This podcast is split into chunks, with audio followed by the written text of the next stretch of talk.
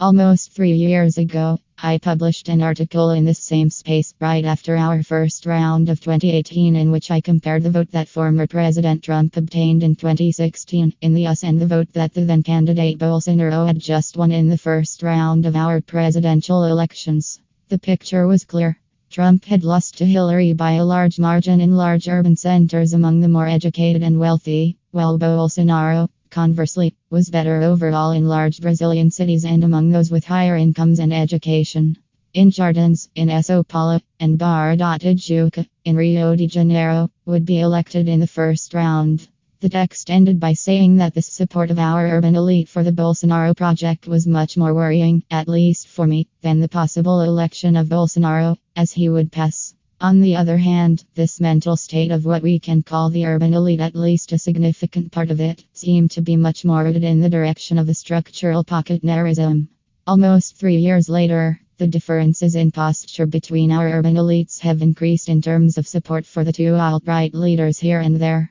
Trump was massacred, losing proportionally by more difference in the 2020 elections in the urban centers in the most educated and wealthy groups. While in Brazil, Bolsonaro, even when it reaches its worst overall rating, maintains the best approval ratings among segments such as people with income above 10 minimum wages, residents of the South and Southeast, and, as the champion segment of the best evaluation, we have the entrepreneurs. Among entrepreneurs, Bolsonaro has 47% good and excellent, the bad and lousy only 34%.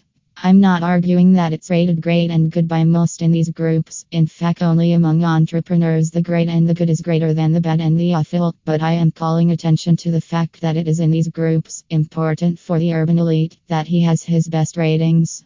It's a dynamic and like the Trump phenomenon in the US, the fact that it is an evaluation survey is even more concerning. Almost three years later, the differences in posture between our urban elites have increased in terms of support for the two alt right leaders here and there. Trump was massacred, losing proportionally by more difference in the 2020 elections in the urban centers in the most educated and wealthy groups. While in Brazil, Bolsonaro, even when it reaches its worst overall rating, maintains the best approval ratings among segments such as people with income above 10 minimum wages, residents of the South and Southeast, and, as the champion segment of the best evaluation, we have the entrepreneurs. Among entrepreneurs, Bolsonaro has 47% good and excellent, the bad and lousy only 34%. I'm not arguing that it's rated great and good by most in these groups. In fact, only among entrepreneurs the great and the good is greater than the bad and the awful. But I am calling attention to the fact that it is in these groups, important for the urban elite, that he has his best ratings. It's a dynamic and like the Trump phenomenon in the US, the fact that it is an evaluation survey is even more concerning. The difference in behavior of the portion of society that controls the means of production between Brazil and the US is striking when we look at reality. Was it our colonization that led to such a different social formation? Probably yes. The brilliant Viana Moog, writer, journalist, and lawyer, made a similar analysis in his classic Bandeirantes e Pioneiros Parallel between two cultures. I will not enter, therefore, for lack of competence and space in such reasons.